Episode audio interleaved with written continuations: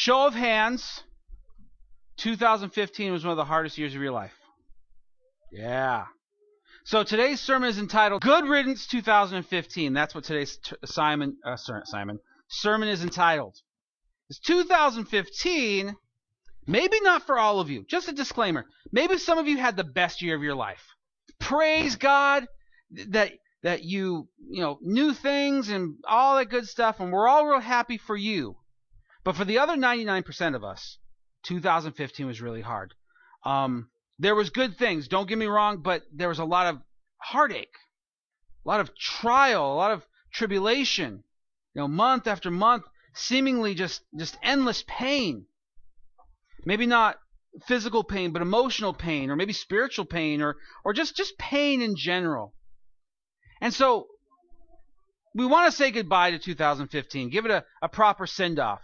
Give it the old right foot of fellowship and just say goodbye 2015. And embrace 2000, 2016. But here's what we're in danger of doing if we just have that mentality. I mean, we have that mentality, but we're going to couple it with another mentality that what has happened in 2015 was for our good. Whether we recognize it or not, whether we're still feeling the effects of the pain, it is for our good. The Bible's clear, I believe it's Romans 8 and 28, that all things will be used for the good of those who love the Lord. I'm paraphrasing, look it up, write it down in your notebook that you should have with you.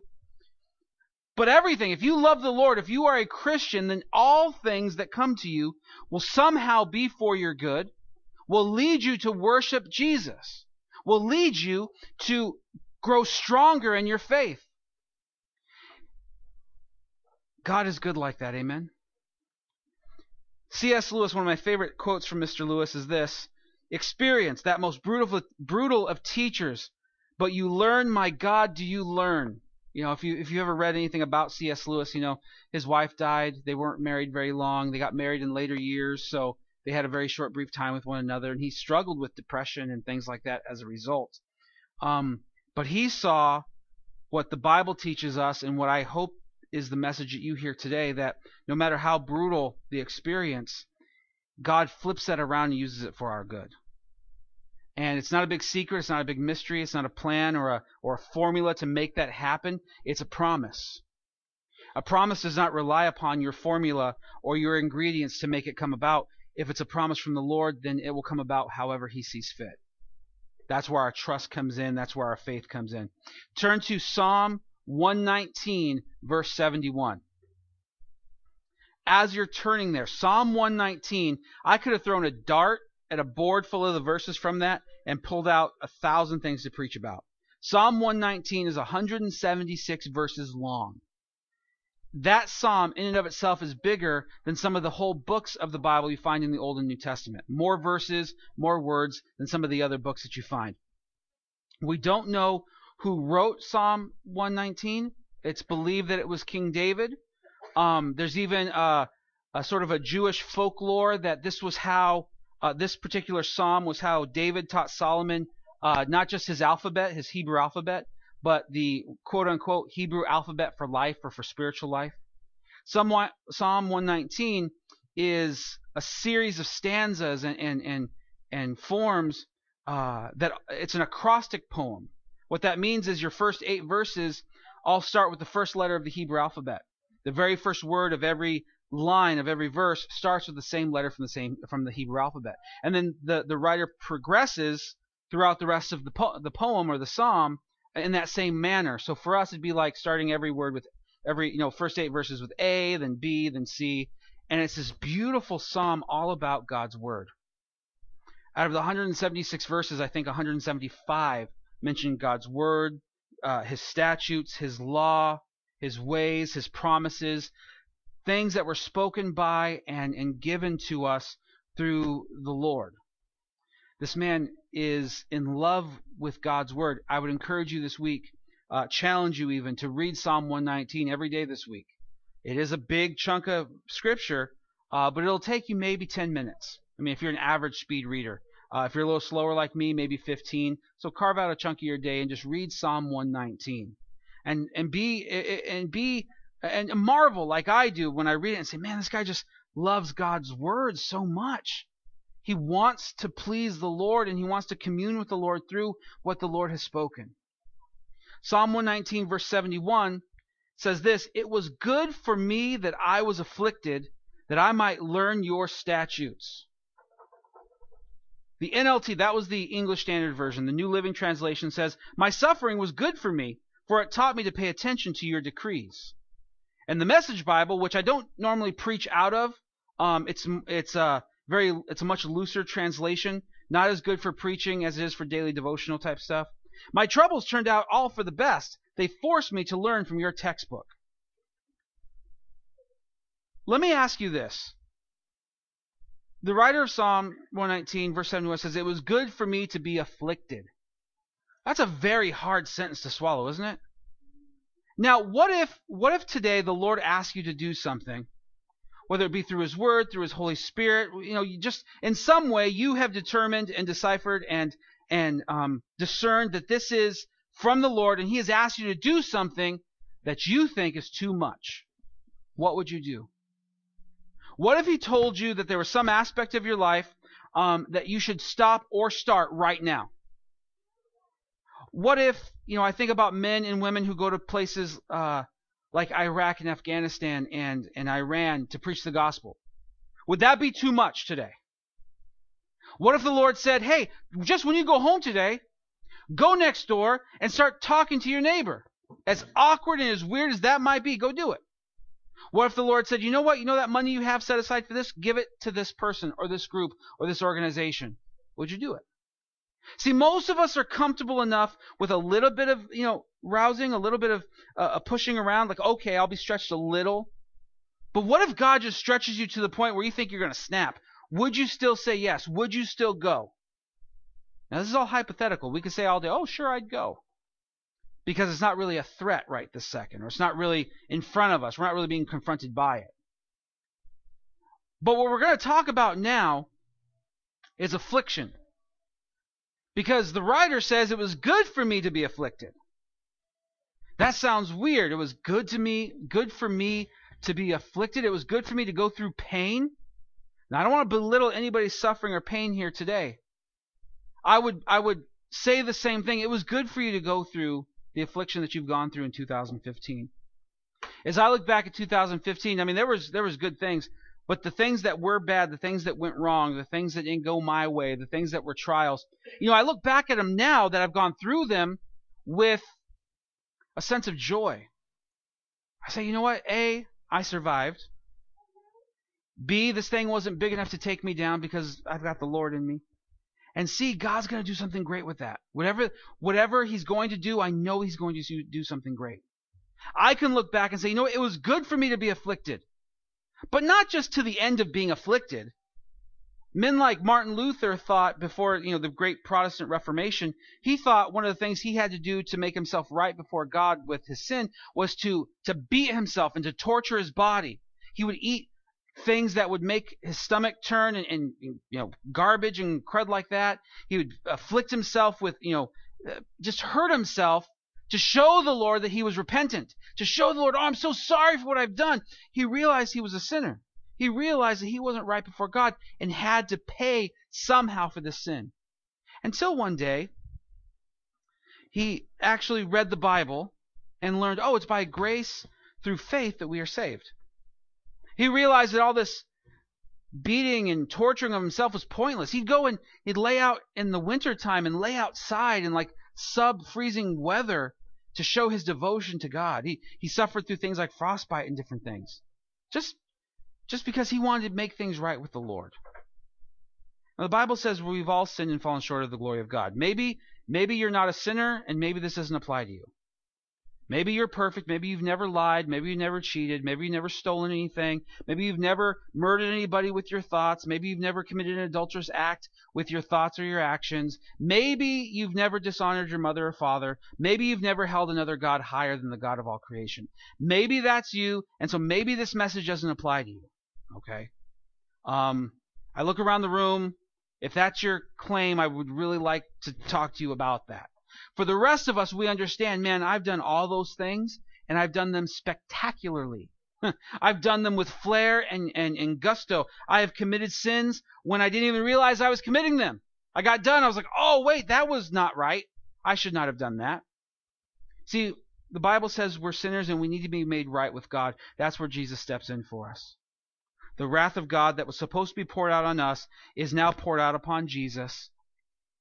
And, and he suffers, he's afflicted for us, for our wounds, for, for our trans excuse me, his wounds for our transgressions, his stripes for our sin and our iniquity. Anybody ever read the book of Job? Book of Job's a hard book to read. It's considered uh, Hebrew poetry. It's like 40 chapters long, and and honestly, the first two chapters are really good for me. First two chapters are really good. Last two chapters are really good. The 36 in between, it's like, huh? What happens is in those 36 chapters, if you, is if you have is that you have Job and he's been afflicted. He's he's covered in boils. He's lost everything, including his children. His wife is like, just curse God and die. So you know she's not really a help right now. And he has these three friends that come along and they start telling him, well, you must have done something wrong, Job. You know, God blesses the good and the bad people he punishes. And you're being punished, so you must be bad. You did something. At the beginning of the Bible, those first two chapters says that Job was a pretty upstanding guy. Make sacrifices for his kids just in case they sinned. He was he was pretty blameless guy. Not perfect, still needing Jesus just like the rest of us, but man, better than a lot of us. And he was chosen for this path, this path of affliction for a reason. In the first two chapters, Job says two things that are just amazing to me. Just, I, I don't know where it came from other than the Lord for him to say what he said in that time. After the first round of affliction, which is him losing um, basically all his possessions and all of his children, he says this in verse 20 then Job arose and tore his robe and shaved his head and fell on the ground and worshipped. Verse 21 says, And he said, Naked I came from my mother's womb, and naked I shall return. The Lord gave, and the Lord has taken away. Blessed be the name of the Lord. Rather than crying out, Why? Where's all my stuff? I don't deserve this. You know, I'm better than most people. Why aren't you doing it to those people? You know, why am I going through this? It's, man, this is how I came into this world. This is how I will leave this world. Blessed be the name of the Lord. And, and the next verse says, In all this, Job did not sin or char- charge God with wrong. So his reaction is a good reaction. Then Satan goes before God again, accuses Job, and says, You know, Job only loves you because you have given him good health. He's not afflicted, so he praises you. Of course he would. Why wouldn't you? But you take that away from him, and he will curse you to your face. God says, okay, just don't take his life.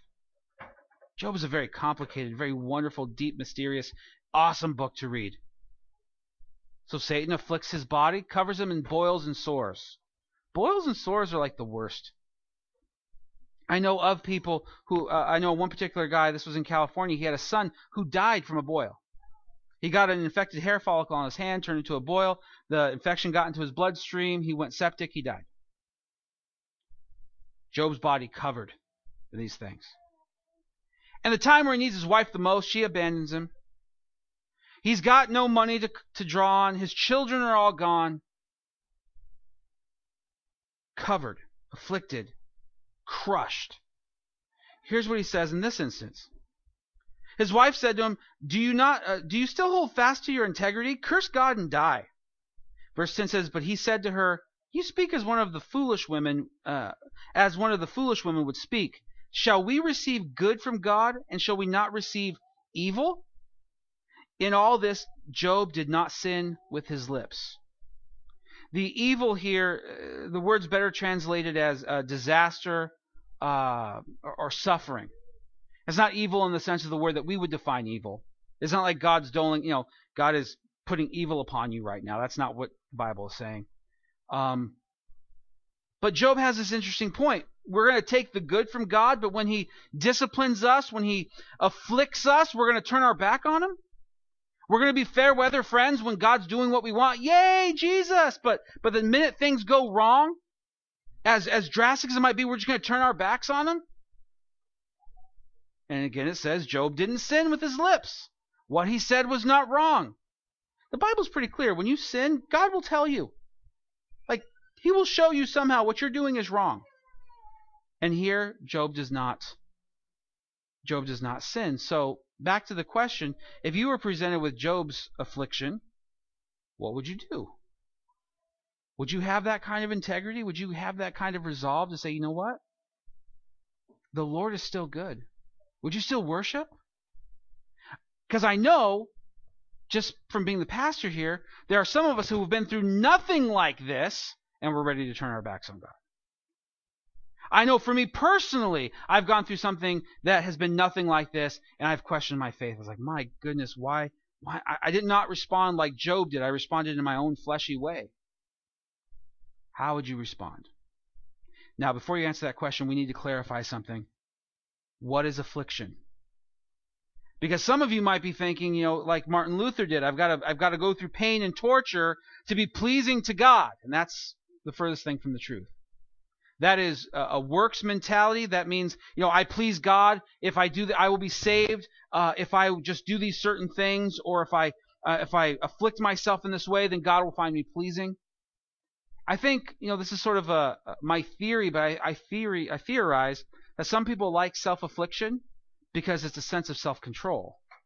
If you can control the affliction, there's no surprise. I know it's going to happen. But self affliction is not what God has called us to. But there are times where we do go through what the Bible calls affliction. Now, what is affliction? Being brought low, being humbled, being disciplined.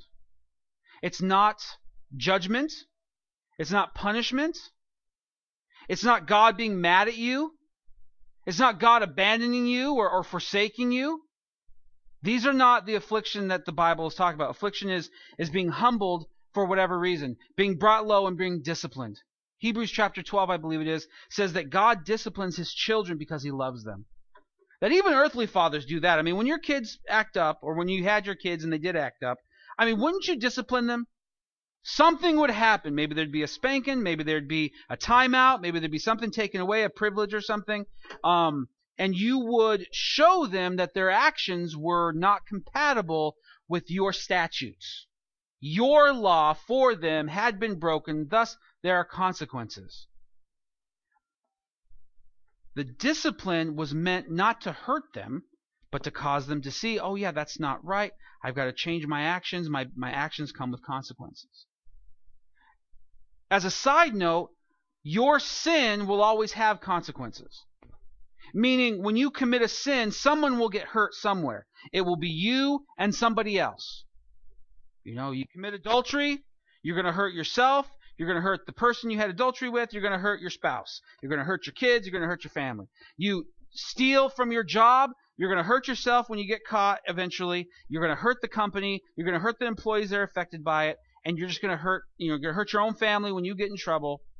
When you lie, you hurt people. When you dishonor God, you hurt people. You always hurt somebody with your sin.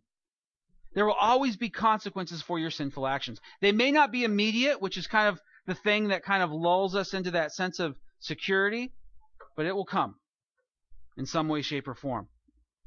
But going back to affliction, when the writer of Psalm 119, verse 71 says, It was good for me to be afflicted.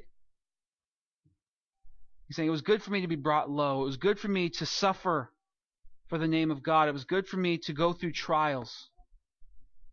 That was not punishment, that was not judgment, but rather God's way of changing us. Now, here's what most people won't tell you the pain is still the same. Right? I mean, pain is pain. And whether you put the discipline title on it or the judgment title on it, it hurts the same. I mean, the actual pain you feel in the midst of it, yes, will feel the same, but there will be a different purpose self-affliction, judgment, and and and uh, just overall uh, forsaking. That's got one uh, flavor to it, if you will, or flair to it. But discipline is meant to make you stronger and better and bigger, to be used to do more in the kingdom of God. There's a purpose for it. When, when the writer of Psalm 119 says it was good for me to be afflicted, that's because there was a purpose behind it. When I say it was good for you to be afflicted in 2015, that's because God's going to give a purpose to that pain, whatever it was.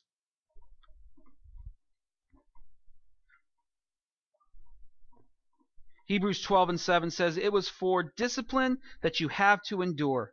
God is treating you as sons. For what son is there whom his father does not discipline?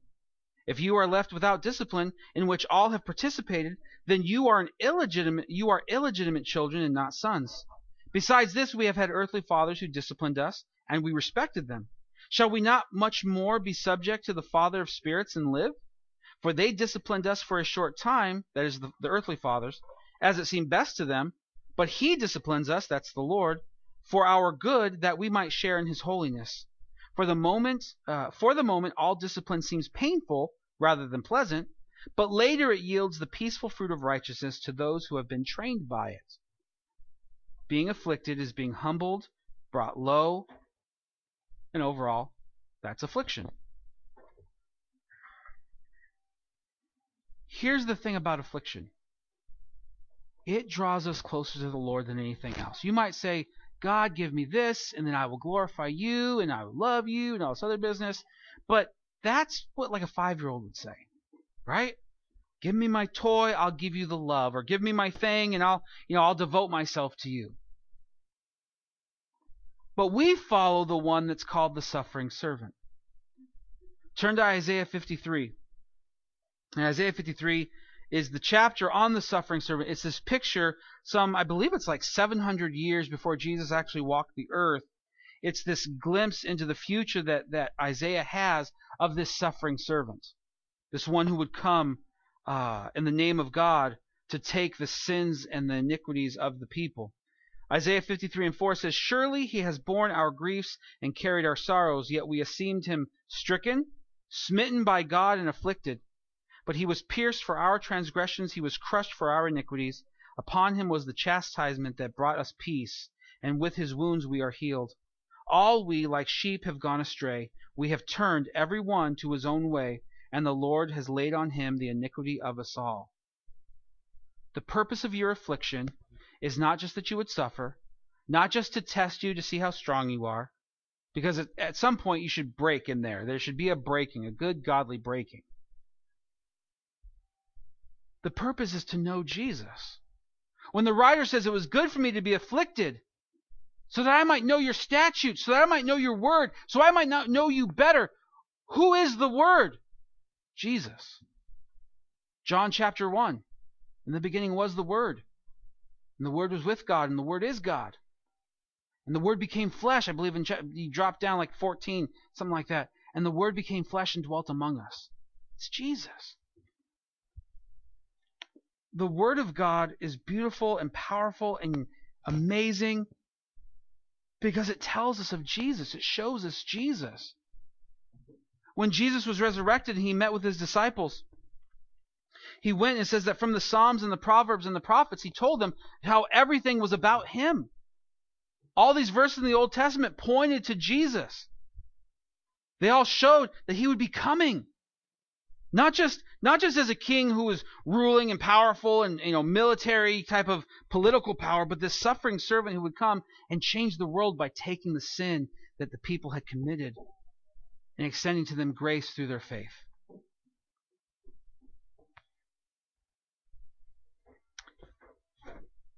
Now, we have to differentiate here between knowing the Word and knowing the Word.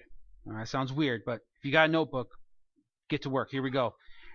Some think that Bible memorization is the same as knowing the Word of God. Bible memorization is a great tool because there's going to be times where you're off by yourself, you don't have a Bible, and you just you just need the Lord and knowing the scriptures, having a few that are memorized, things like Romans 8 and 1 that says, um, uh, there is now no condemnation for those who are in Christ Jesus. Things like that. Psalm 23, you know, the Lord is my shepherd, I shall not want. That's the extent of my Bible memorization. You know, I got that's about all the verses I have. In case you're thinking I'm I'm trying to throw them out there to impress you. No, I've got like two or three. That's about it. Out of the 700,000, I got one or two paraphrased. Okay. Um, but some people think that that memorization is the same as the word becoming a part of you. Let me give you two examples that show that that is absolutely not true. Bible memorization is a good tool. You can utilize it, but it's not the end all of why we read the scriptures. Okay? So, number one, Matthew 4 and 6. If you are the Son of God, throw yourself down, for it is written, he will command his angels concerning you, and on their hands they shall bear you up, lest you strike your foot against a stone. Who's saying that? Satan. Satan is saying that. Satan is saying that as he is tempting Jesus in the wilderness. Satan, Satan can quote scriptures better than you. He knows what the Word of God says. He can share things with you all the time. What does he do here, though? He just twists it and misconstrues it and uses it to manipulate somebody. So when you watch or hear or listen to some preacher, including myself, and, and, and you think, that doesn't sound, I got to go back to the Word. You got to make sure that just because somebody can quote the scriptures, that they know what they actually mean. That God somehow is in that. They haven't just memorized something. That it's not just a script, but they actually know what God intends for you to know through that word. Because Satan can Satan can quote all day long. Let me give you the next example. What have you to do with us, O Son of God? Have you come here to torment us before the time? Who said that? The demons. Very good. All right, don't be shy. Answer. The demons. The demons said, hey, there's a time coming where you can afflict us or where you can punish us, but this isn't that time. How do they know that? Because they know the scriptures. Because they, they were once in the presence of God. They have an insight to what God is doing in the plan that He has. So they know when they're in the, you know, Jesus has just cast out demons from these two men. Here's the demons responding. It's not the time yet. How do they know the time? There are lots of people on TV. Oh, it's the time, it's the time, it's the time. The demons know the time. It doesn't make them Christians. It doesn't make them scholars. It doesn't make them students of the Word. So we have to be able to say, you know what? Knowing times, memorizing scriptures is good. But it can be used in a faulty way to give us a false sense of security. Knowing the scriptures, memorizing them, and then knowing the times doesn't make you a Christian just in the same way that Satan and the demons aren't Christians because they know those things. What we're talking about here is the same type of relationship a wife would have with a husband or a husband with a wife. An intimacy that is personal yet public. An intimacy that isn't hidden, you're not ashamed of. An intimacy that births in you the deepest sense of joy that Satan and the demons and the world, even though they're going to try really hard, they can't take away from you. 2015 was really hard. Lots of bad news, but the bad news didn't take the joy. Because at the end of the day, I could go back, I can go back to God's word and say, you know what, Lord? But you are still good. And you will still use this. And you will still change me. And you will make me stronger through this. So that, that joy that I have is not based on temporal things. It's based on something eternal.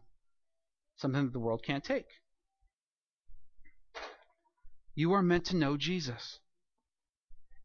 Is he mysterious in a sense? Yeah, we don't know everything about Jesus. We know as much as we could possibly know and then some. Because there's only so much we can take it in our little heads about Jesus. Like, I still, I'm walking to, to church this morning and I'm seeing the puddles thinking, how in the world did he walk on water? Like, I can't even walk on this puddle and he walked on water. Like, I can't explain that. And I don't know if anybody who's ever done that, aside from Jesus and Peter for the few steps that he did, oh, it's by faith. Yeah, well, it must have been some kind of crazy faith because he did it, like, easily. He's like, just, oh, I'm just taking a stroll out on the ocean. What? The feeding of the 5,000? Like, I'm just going to take these loaves and fishes and just feed everybody and have tons of leftovers? Like, how'd you do that? That's amazing. There's just things we can't explain about Jesus. How are you three in one? You know, the whole Trinity, you're God the Father, Son, Holy Spirit, three but one, distinct but one. It's like, ah, my the little head is just going to explode trying to think of all these things and figuring them out. But God has given us everything we need to live by faith. That while we were still sinners, Christ died for us. That you are greatly loved by the Lord. The God who created you has re- has done everything to redeem you and purchase you back from sin, Satan, and death that life with Christ is infinitely, I don't want to say better, it is better. Um, it's not pain free, it's not trial free, but man, when you have that sense of joy that no one can take away, it makes you look at life completely different. When you know that Jesus is not just, you know, not just your buddy on your side, he's not just that guy backing you up, but he's the one leading you as well. That's when life changes. Now you might be asking yourself, how do I how do I know if that's me? How do I know if that's happened to me? I'll give you an example. Acts 5 and 39. In Acts chapter 5, Peter and the guys are preaching the gospel of Jesus. Uh, they're in places like the temple courts, and they're just preaching everywhere they can. Right? They saw Jesus come back to life. So for them, life is completely different. They've been filled with the Holy Spirit. They're going out to preach the gospel. Well, their gospel directly affects temple worship. And for the people in the temple who, who served Yahweh, they thought, well, they're preaching another God. That's a big no no, got to stop it. So they take them, they arrest these guys, and they get put in jail. I've never been put in jail for preaching. Peter, James, John, the disciples, they did. People today still get imprisoned and sometimes killed for their faith. So these guys are sitting in jail, and while they're sitting in jail, the leaders of the bee get together and they're like, "What are we going to do about this?" They they won't be quiet. We keep telling them stop preaching about Jesus, and they just keep preaching all the more. And this man Gamaliel stands up and says, "Look, um, if it's not of God, it's going to fail. If they're just, you know, here's an example of this guy who said he stood for the Lord, and then there was a fight and he was gone and nothing came of it. And this other guy, same thing, talked a big game, but you know he he failed as well. And so if it's not of God, it's going to fail eventually. But it is if it is of God, and there's really only one of two scenarios, it is or it's not. If it is from God, you're fighting God himself. And so the council's like, yeah, that's pretty good logic. Okay. And here's where we pick up the story. Here's where the verse comes in, uh, verse 39. So they took his advice, and when they had called in the apostles, they beat them and charged them not to speak in the name of Jesus, and then let them go. Okay, we'll stop fighting them. Let's just beat them and let them go. How, what's their, what would your, your response be there? You go to jail, you got arrested, you're just preaching the gospel. You're not hurting anybody. Jesus loves you, died for your sins, wants to reconcile. Hey, you got to stop doing that. We're putting you in jail. Now we're going to beat you. Keep going and stop talking about Jesus. What would you do? What would your natural reaction be?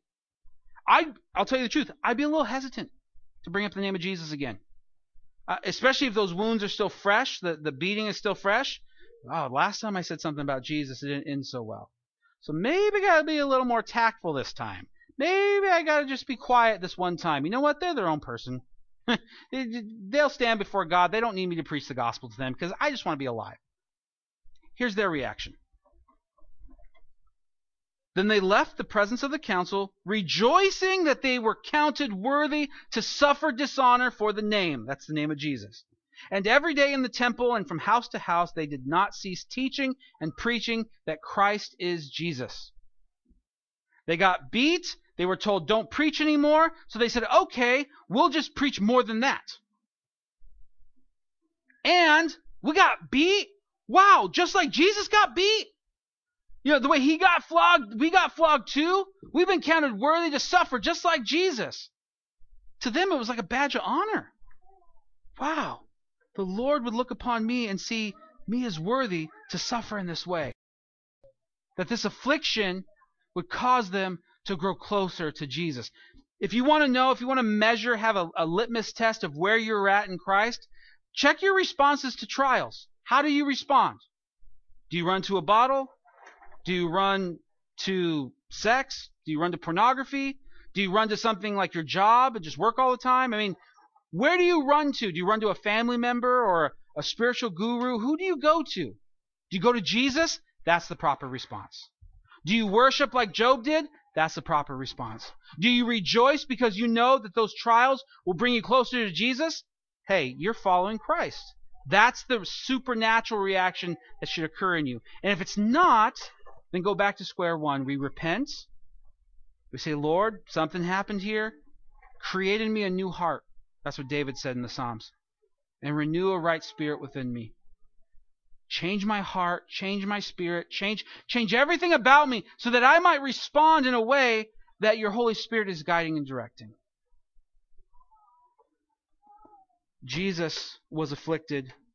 We become afflicted to know Jesus more. 2015 was hard. To, truth be told, 2016 might even be harder. It, it might turn out to be the hardest year of your life. I know every year what I like to pray is that this would be the best year of our lives. And what I mean by that is that we would know Jesus more than we ever have. And so that's my prayer for you here today. No matter what the world can throw at you. I say 2016 might be harder because we know it's an election year. There's going to be commercials and ads and talking heads and just all kinds of endless banter and chatter about who and what and this and that. You know, just there's going to be natural disasters, right? There's going to be things that people who are corrupt and people get taken advantage of, and we just see that's happening in 2015. It's probably going to keep going in 2016. My hope is that this is the year the Lord returns. Amen. That this is the Lord, this is the year that He comes back, redeems His church, takes us, makes the whole world new. Amen. Uh, I don't know if that's going to happen. I just hope that it does. Um, but my hope is that before that time happens, more and more people know Jesus. And you know, the Bible, when it comes to Christians, you don't find nominal Christians highlighted in the Bible. What I mean by that is people who just recite a prayer or say a script and then they go about their life as if nothing has ever changed. You don't meet people like that in the Bible. You read the Bible, people meet Jesus and it turns their life upside down. Read the, the story of the woman at the well. Read the ones who were healed of demonic depre- uh, oppression and possession. Read the ones who were lepers who were cleansed. Read the ones who were dead and then came alive. Read about the ones who were fed uh, by, by the fishes and loaves. Read about Paul in the book of Acts and the epistles he, he wrote, see, their, see his life changed as a result of being Jesus? If your life has not changed, you've met Jesus, but your life hasn't changed, I would just argue that maybe you haven't met Jesus. If no change has taken place in your heart or in your mind, I'm not talking about, you know, I met Jesus and I stopped smoking. That's a good thing. Stop smoking. That's good. But but non-Christians do that all the time. It's more than that. It's not something you can do it's just something that you put your faith into. And so I pray that in 2016 your faith would increase because of the Lord. Let's go ahead and stand. I want to pray for you. Again, this Thursday, be here to pray with us as we ring in the new year. We'll worship, we'll sing songs, we'll have fun, there'll be coffee, but it'll be a time of, of recommitment, rededication, and looking forward through Jesus to 2016.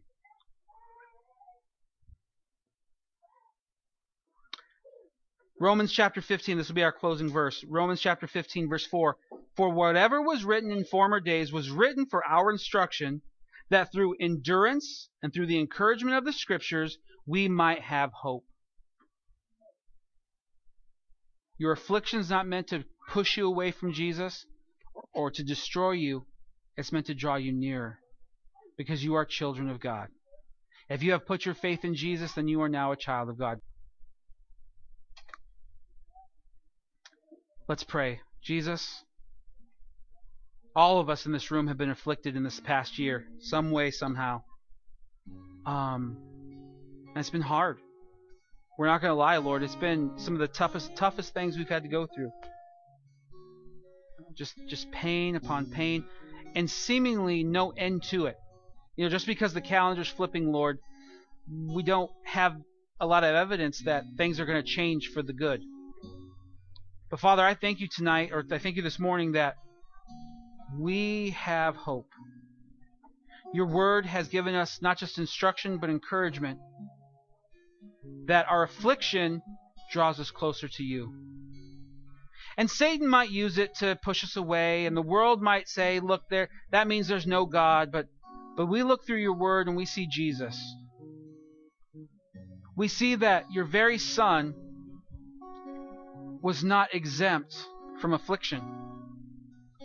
Your word says that he was disciplined, that he was raised up. And then one day he did take on the sins of the world. He took my sins and our sins and the world's sins. And in love took them to the cross and was crucified for them. Lord, He shed His blood so that we could be washed clean, not just have a, a stay of execution or to be pardoned, Lord, but but to have our sins paid for. The debt that we incurred to you is now gone. And Father, I'm praying that that would be a great sense of relief to your people today. We understand debt. And this sin debt that we had was more crushing than any debt that we could have, and you paid it for us. But more than that, you've now created this life for us to live. You have a path set before us to walk, and there's going to be times of affliction. And in 2016, when those times come, Lord, help us to be ready. Help us to be like Job, who, who we don't sin with our lips. We don't say anything wrong. We just understand that you give and you take away. That there are times where you bring good, and there are times where you bring suffering and affliction. So that we might grow in you. Father, I haven't been a Christian that long, maybe just some 15, 20 years, but I've seen you use suffering and affliction and discipline to draw your saints closer to you.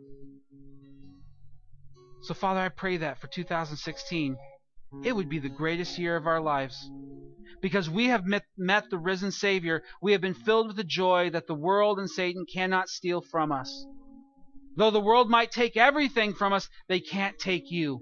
And because we have you, we still have everything clothes, money, time, everything, temporal.